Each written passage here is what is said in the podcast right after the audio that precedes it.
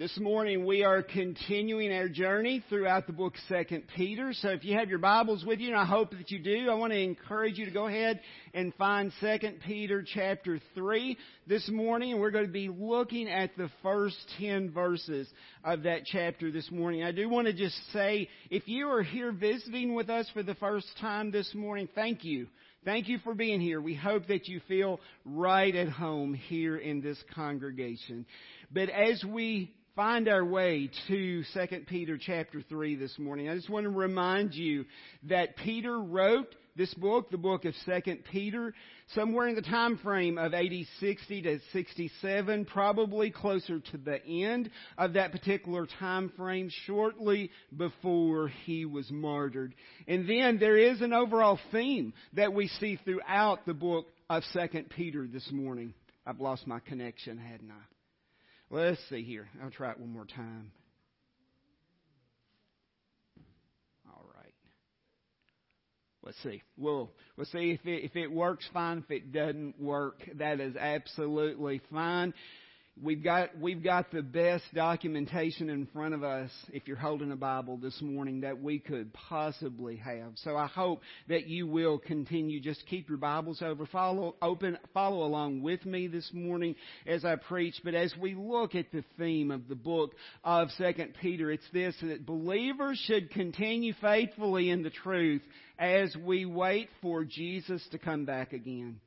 The believers are to continue faithfully in the truth as we wait for the second coming of Jesus Christ. And this morning, particularly in this particular message, you're going to hear me say that a few times. It is crucial this morning that we keep that theme of the book in mind as we analyze this text this morning. But if you are physically able to stand this morning, I want to invite you right now to stand with us just to honor the reading of God's Word. Again, 2 Peter chapter 3, beginning in verse 1. Peter is reminding this, these people, said, This is now the second letter that I am writing to you, beloved. In both of them, I am stirring up your sincere mind by way of reminder that you should remember the predictions of the holy prophets and the commandment of the Lord and Savior through your apostles. Knowing this, first of all, that scoffers will come in the last days with scoffing, following their own sinful desires. They will say, Where is the promise of his coming? For ever since the fathers fell asleep, all things are continuing as they were from the beginning of creation. For they deliberately overlook this fact that the heavens existed long ago, and the earth was formed out of water and through water by the Word of God, and that by means of these the world that then existed was deluged with water and perished. But by the same word, the heavens and earth that now exist are stored up for fire, being kept until the day of judgment and destruction of the ungodly. But do not overlook this one fact, beloved that with the Lord, one day is as a thousand years, and a thousand years as one day. The Lord is not slow to fulfill his promise, as some count slowness, but is patient towards you, not wishing that any should perish, but that all should reach repentance. But the day of the Lord will come like a thief, and then the heavens will pass away with a roar and the heavenly bodies will be burned up and dissolved, and the earth and the works that are done on it will be exposed. Would you pray with me this morning? Father, I thank you so much for the reading of your word, your holy word. Father, I thank you for the opportunity to stand behind this pulpit once again and proclaim the truth of the gospel. Father, I pray now that you will hide me behind the cross, just like Will prayed earlier. I pray that you will hide me behind that cross. Lord, I pray that I will point this congregation to you and to the cross. Father, I pray specifically this morning that you will save the lost, that you will set the captive free. I pray that you will break the chains that bind us. Father, I pray that you will do the exceedingly abundantly more than our minds can think, to even ask or imagine. And Father, I pray that you will be glorified in this place today. Father, may, just as we sang that old hymn earlier, revive us again. May you revive us again. May it be today. May it start with me. And may you be forever glorified. And it's in Jesus' name I pray. Amen. You may be seated. Now, the title of this morning's message is Like a Thief in the night. Like a thief in the night. Now, if you remember the last couple of sermons, as we covered chapter 2 in this book, Peter was exposing the false teachers. And then we saw near the end last Sunday what is eventually going to happen to those false teachers. Now, as we move into chapter 3, Peter devotes most of chapter 3 to the second coming of Jesus Christ. Remember, I've been telling you in, each of these particular sermons that the, the overall theme of this book is that we as believers should continue faithfully in the truth as we wait for Jesus to come back, His second coming. And it is crucial this morning that you remember that as we look at these ten verses. Peter tells us by reading this that the second coming of Christ will occur. It will come like a thief in the night. If you are carrying a King James Bible this morning, that's, that's what it says, like, like a thief in the night. I want to ask you a question as we think about that. If a thief were going to come to your house at night, if a thief was going to break in your house at night, would they call you ahead of time and schedule the time? They wouldn't, would they? They want to take you by surprise. They're, a thief is not going to schedule that time with you. It doesn't matter if you want them to come or not. If a thief's got you targeted, they're probably going to break in your house. And Peter tells us that when Jesus comes back, it will be just that unexpected. As if a thief had come to your house in the middle of the night. He will not call you ahead of time and said, is it convenient for me to come back today? It will happen no matter if you're ready for it or not. So I want to stop right here and ask the question this morning, are you ready for it? Are you sure? Are you certain that you are ready for the second coming of Jesus Christ? Because I want to tell you in love this morning that eternity is a very long time to be wrong. You better be certain that you are ready to stand before Jesus face to face. Now, as our text begins this morning, Peter reminds these people that this is the second letter that he is writing to them. And then he goes on to say in both of these letters, in both of them, I am stirring up your sincere mind by way of reminder. And then he says that you should remember the predictions of the holy prophet and the commandment of our Lord and Savior. So why would he be pointing this out to them right now? I'm going to ask, I'm going to answer that question for you. As humans, sometimes we need a reminder, don't we? Sometimes we need more than one reminder. Peter's doing everything he can right now to grab their attention. I don't know if you remember one of the sermons from the Peter sermon sermon series. It was, the title of it was Don't Forget to Remember. It's important that we remember certain things. But now when Peter says here in verse 2 that you should remember the predictions of the holy prophets and the commandment of the Lord and Savior through your apostles. What these people were doing, what these false teachers, these false prophets were doing is that they were proclaiming that the second coming of Jesus Christ was not going to occur ever. That's what they were proclaiming. That, that, that Jesus would not come back again. Now, what they were proclaiming, let's just be clear, it was completely false. Completely false. But as it always is with false teaching, some people will fall for it. And that was what was happening.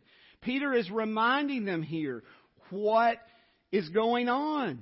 That Jesus is indeed coming back again. And then when he says, and the commandment of the Lord and Savior through your apostles, I want to remind you this morning that he is reminding us, Peter's reminding us of the commandment that Jesus gave that we are to love one another as believers. That's the commandment. That's the expectation. If we are truly in Christ, if we are truly His followers, I want to point out to you this morning that Jesus did not say, love if they're lovable. He did not say, love if they're nice to you. He did not say, love unless they make you mad. He said, love. And that's exactly what the expectation is for true followers of Jesus Christ. We are to love. Period. Now we are supposed to tell the truth in love, but that includes actually speaking the truth. Now in verse 3, Peter reminds them that scoffers will come in the last days with scoffing, following their own sinful desires. And maybe this morning you hear that term, either the word scoffers or scoffing, and you are not quite sure what it means. Well, let me just quickly define it for you. If someone is scoffing, what they're doing, they're making fun of somebody.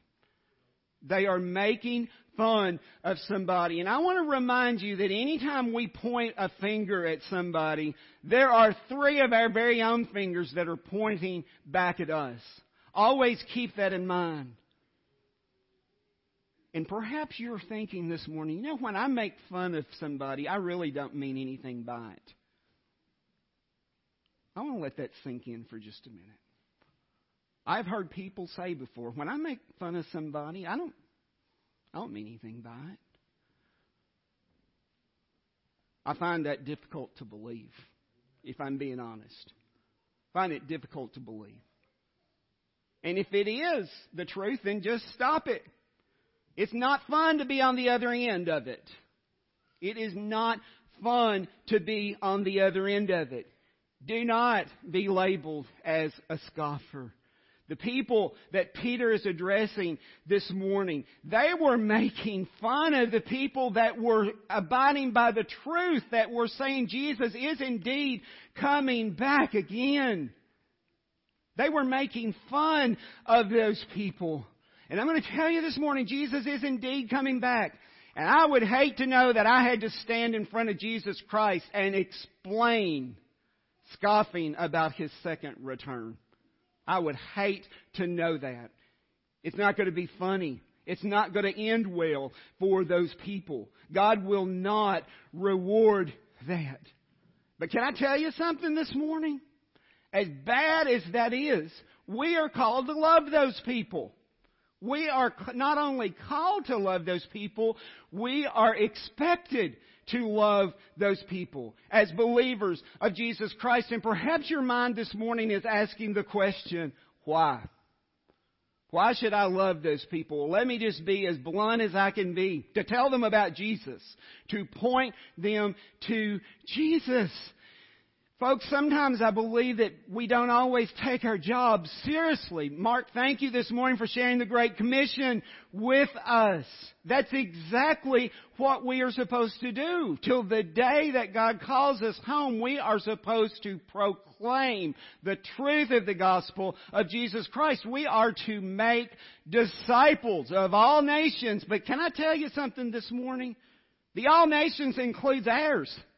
It includes ours. And I have heard throughout my lifetime, sometimes when somebody announces that they're going on an international mission trip, or perhaps that they are going into international missions permanently, almost always I will hear this response. Why do they have to go to a foreign country? There's all kinds of lost people here in our country, and there is.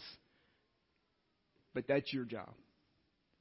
If He hadn't called you to go abroad, He's left you here for this nation. It is your responsibility to tell this nation about Jesus Christ. Tell them about Jesus. Point the world, the unbelieving world, to Him.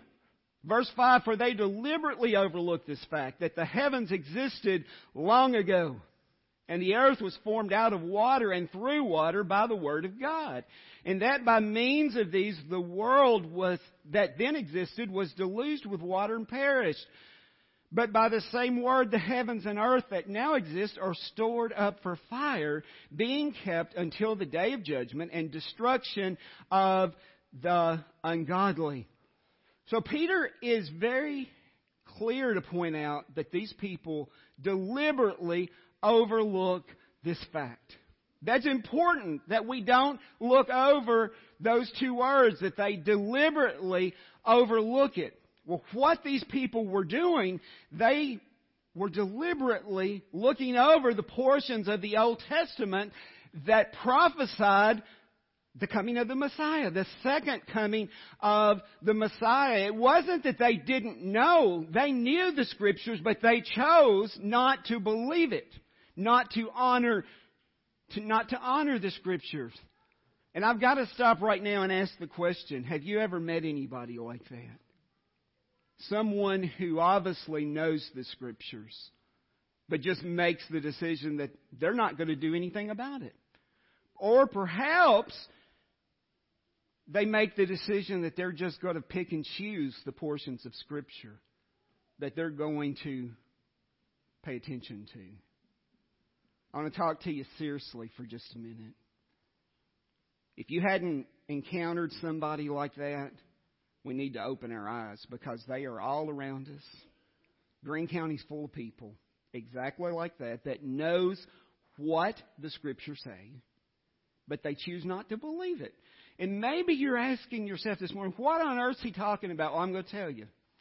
There are people, and I know some people like this, that they scan through the New Testament, they look at everything that Jesus said, and if they cannot find that Jesus ever addressed their specific type of sin, they choose to forget the rest of the Bible and say, well, Jesus didn't talk about it, so it must be okay. I want you to hear me loud and clear this morning, church. That is dangerous. That is dangerous.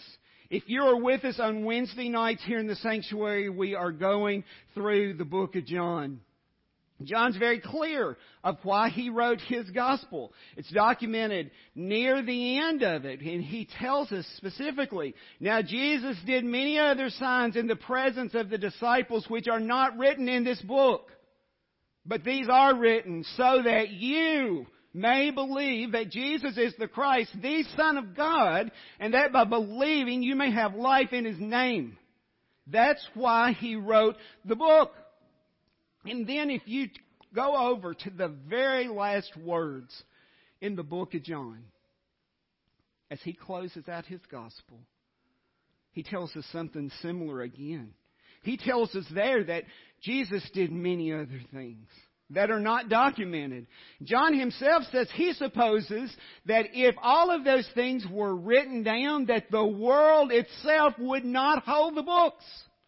So don't make the mistake of thinking just because you don't open your red letter Bible and see that Jesus has addressed something, don't make the mistake of thinking that he didn't do it.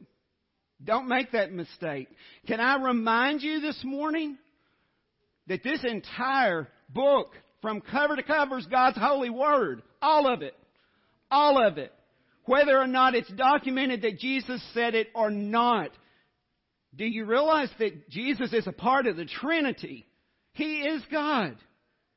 He is God. We've got to take the entire Bible seriously. Pay attention to it because judgment is indeed coming. But do not overlook this one fact, beloved, that with the Lord one day is as a thousand years and a thousand years as one day. The Lord is not slow to fulfill His promise as some count slowness, but is patient towards you, not wishing that any should perish, but that all should reach repentance. Now, P- Peter's careful here to remind the readers that we are not to overlook this one fact that one day with the Lord is as a thousand years. And we'll get to the other part of that verse in just a minute. But can I just say this? Our perspective of time and His perspective of time usually are two very different things. Guess who's right and guess who's wrong? In case you're wondering, if our timing differs with God's timing, it's us that's wrong, not Him. Christ stands above time. And when we think about just eternity in general, a single day could be viewed like a thousand years. Now, if you find yourself impatient this morning,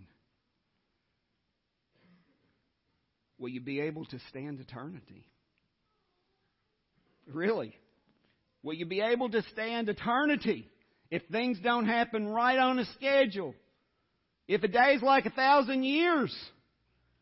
Will we say, hurry up, like, come on, let's hurry up, let's get this over? No, we won't say that. If we're in heaven, we will not say that. Because we will be so interested in, in praising Jesus that the time will not matter. The time will not matter. And then he says in a thousand years as can be viewed one as one day. And I'm going to tell you between now and then, we should do everything that we possibly can to point people to Jesus. We should be doing that. We should be praying for lost people by name. Now, a few weeks ago on a Sunday morning, I asked the question. I think I gave maybe a three month time span, and I said, if right this very minute, God answered every prayer that you've prayed over the last three months, and He answered it the way that you wanted Him to how many people would now just be added to the kingdom of God because you prayed for them by name? I'm going to ask you again this morning. But let me give you a shorter time frame. What if the, over the last month you found out right this minute, right this minute, that God had answered every prayer that you prayed and He answered it the way you wanted Him to? How many people would just be added to the kingdom of Jesus Christ. We are to be praying for lost people by name. We've got to do that. And you know, I've shared with you recently that one of the things when I am up at all hours of the night, praying, I pray specifically that this church will have a burden for lost people, that we will truly desire revival, that we will pray for each other, and that we will pray also for lost people by name. I pray that we will do that. And we see the will of Christ in verse 9. He doesn't wish that any should perish, but that all should reach repentance. Now, I want to be really clear with you. That's His desire. But there are going to be people who will intentionally choose not to accept that free gift of salvation. It's like their eyes are blind. Perhaps they've never heard the name of Jesus Christ. And you may even be thinking to yourself this morning, I find that hard to believe. There are people right here in Greene County that do not know about Jesus. We should be telling them about Jesus. Their eyes are blinded right now and they're desiring the things of the world. And then there's another group of people who truly believe that everything is okay, that they are a Christian, but at the end of the day, they are just as lost as lost can possibly be. That's, that's how it is. Their eyes have been blinded. Folks, you've heard me say so many times your eternity will be spent in one of two places, either heaven or hell. Over the last few weeks, you've heard me talk a lot about the wide gate and the narrow gate, and I'm going to talk about it briefly again this morning. And I do want to remind you, if it offends you to hear this, these are words of Jesus. Jesus said this. I'm just simply telling you what he said. But Jesus says that there are two gates. One of them is wide and it is easy to find. And many are, have entered through that gate. The way is easy. if you enter the wide gate. But that gate, that path leads directly to hell. Jesus says there is another gate that is narrow. He says it's difficult to find, and Jesus now says that few find it. Few find it. That way is hard, but it leads to eternity in heaven. I've got to ask you again this morning which of those two gates have you entered? He wants you to know this morning. He wants you to know which of those two gates that you have entered. But the day of the Lord will come like a thief, and then the heavens will pass away with a roar, and the heavenly bodies will be burned up and dissolved in the earth, and the works that are done on it will be exposed. The day that Jesus comes back, it will be as surprising as that thief that breaks into a house at night. And on that day, it's going to be too late to beg for mercy. It's going to be too late to make a decision to follow Christ as your Lord and Savior. Once Jesus comes back, it's too late to make a decision. The scripture tells us here on that day the heavens is referring to the galaxies and the other solar systems beyond Earth. They're going to pass away with a roar. Can you imagine what that sound is going to be like? And the answer to that is no, we can't imagine. But if we are still on this earth, if we have not died before Jesus comes back, our ears are going to hear it. Our ears are going to hear it. And then everything else other than the earth will be burned up or destroyed. And then it says, and the works that are done on earth will be exposed. And they will be. They will be exposed. I've said many times that God is a just God. His judgment will be final. Nothing or nobody will escape. I want to ask you again this morning do you know Him today? Are you sure? That you do. Eternity, again, it is a long time to be wrong. The invitation this morning is obviously at the top of the list. It's for lost people. If you are here this morning, you don't know Jesus as your Lord and Savior, or if you are watching us on the live stream or listening to us on the radio, and you do not know Jesus as your Lord and Savior, can I remind you life is uncertain. Life is so uncertain. Someone's life will end today. And at this point, they likely don't even realize it. That it, but it's gonna, it's gonna end for somebody today. Not necessarily somebody that's here, but it could be. It could be one of our lives could end today. If you're here this morning, or if you're hearing my voice this morning and you do not know Jesus Christ as your Lord and Savior, there is no other decision that is more important than that.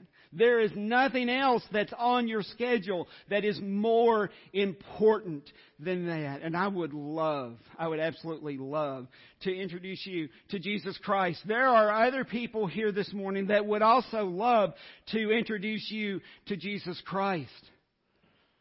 The second part of the invitation this morning is to those who possibly have found that they've become complacent, complacent in their walk with Christ. Maybe they just have reached a point where they know they're saved and they're happy with that. We should have a burden for the lost. We should have a burden for the lost. Perhaps this morning you just need to come and kneel at the foot of the cross and make the commitment to Christ that from this day forward it's going to be different, that you are going to tell people about Jesus right where He has placed you. And then the third area of the invitation this morning. Perhaps you'd like to come and pray for revival within this place. I invite you to come. I invite you to come. Let's pray for revival. If you read about all the great revivals that have occurred throughout church history, one of the things that they all have in common is that they begin after serious prayer. After very serious prayer. God's people come together. They cry out to God. They ask Him to send revival. They beg him to send revival. Do we, do we desire revival? Do we want revival? Or are we just okay with things as they are? And I'm saying that in love this morning. I desire to see revival. I believe this church could see a major, major revival. But he's probably not going to send it unless we ask him for it and unless we ask Him for it seriously. So this morning, if you have a need of any kind, anything that I've mentioned or anything else, I encourage you to come forward. and let's pray. Would you pray with me, please? Father, I thank you so much for, for being able to gather with God's people this morning. Lord, I thank you for the privilege of that. And what I pray, I pray now as we go into this time of invitation, Lord, I pray that you will just search the heart of everyone in this sanctuary. And Father, I pray that you will move mightily. Lord, I pray that that if someone is here this morning and they're carrying a burden, what I pray that this will be the day that they lay it at your feet. Father, if there's a lost pe- person here this morning, or if there's lost people here this morning, I pray that today will be the day that your conviction will fall upon their heart and on their life. And Lord, I pray that they will realize that there is nothing that is more important than a relationship with you. And Lord, I pray that this will be the day that we will see salvation in this place. Father, for people that are carrying burdens, Lord, I pray simply that they will kneel at the foot of the cross and give that burden to you and see that burdens are truly lifted at Calvary. Father, for the people who desire revival, Lord, I pray that we will begin praying daily for you to send that revival. Lord, we realize that a revival is so much more than a series of a few days of meetings that we just simply call a revival.